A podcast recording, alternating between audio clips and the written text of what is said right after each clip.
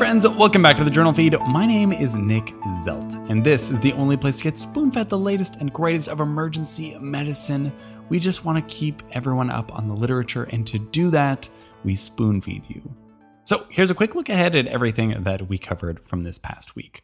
First, a systematic approach to incidental findings on imaging may be the way to go to make sure that patients know what you found and then get them follow-up as well.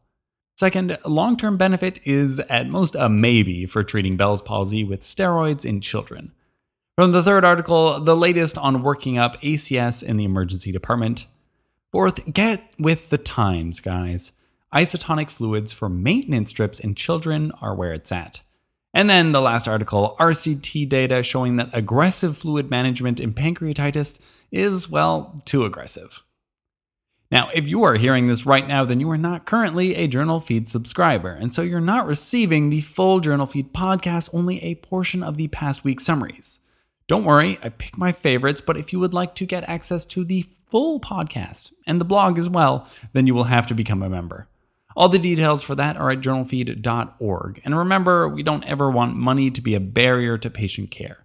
So if you're having any trouble affording a subscription, please get in touch and we'll help you out. Now, this is the audio version of the past week's summaries, which this week were brought to you by Ketan Patel, Vivian Leigh, and Clay Smith. Okay, let's skip to the second article. The efficacy of prednisone for Bell's palsy in children, a randomized, double-blind, placebo-controlled, multi-center trial out of neurology. It's actually not Bell's palsy, it's just Bell palsy. Ooh, weird. Steroids benefit adults with Bell palsy, but kids are different. Their bodies just handle stuff better. So do they need steroids also? And nothing better to answer that question than an RCT, so that's what we have for you. They had 187 children with Bell palsy who were recruited within 72 hours of symptom onset and were randomized to 1 milligram per kg per day of prednisolone or placebo. At 1 and 3 month follow-up, there was no difference in facial motor function recovery. All the way up to 6 months, though, there was a 6% split between the groups, but unfortunately, the confidence interval crossed the zero difference threshold by just 0.1. So close!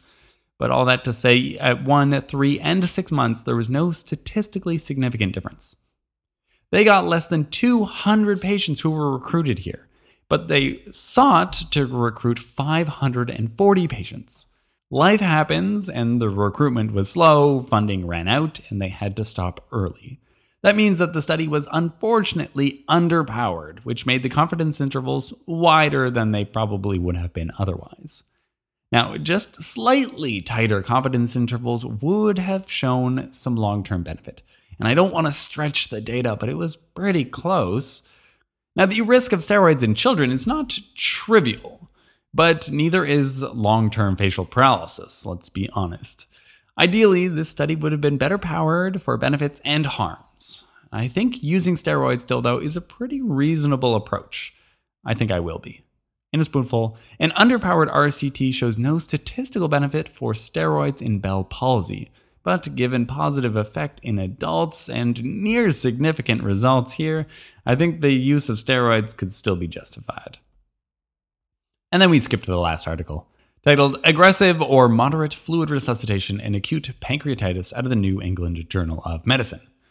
The classic teaching about pancreatitis is that you're supposed to just pretty much drown them in fluids.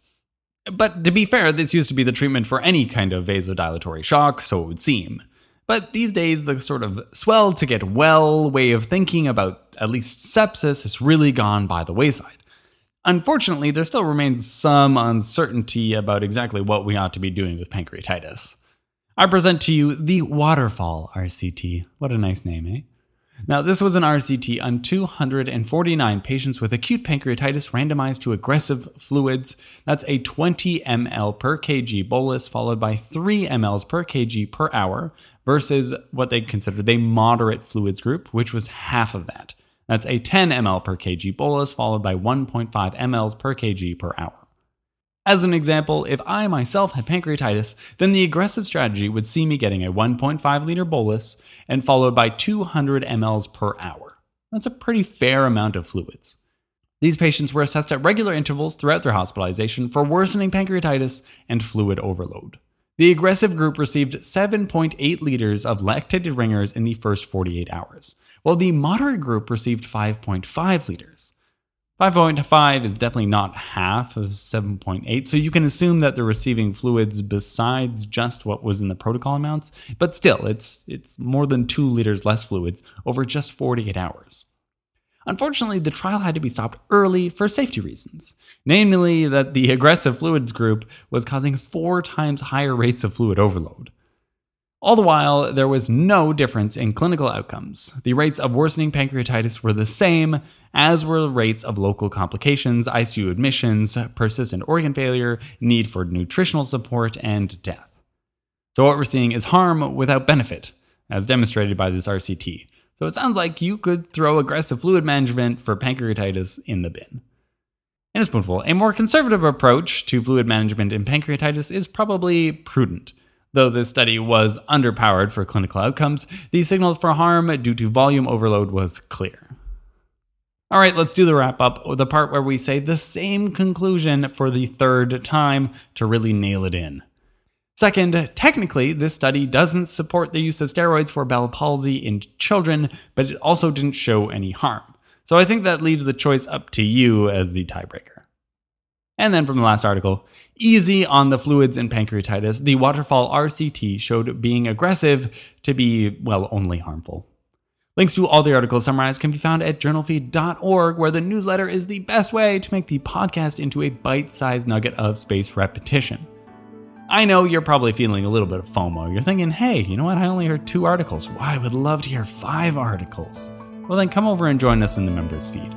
Our goal here is to provide better patient care through spoon feeding, and it's trying to help you keep up with the latest research, one spoonful at a time. Thank you.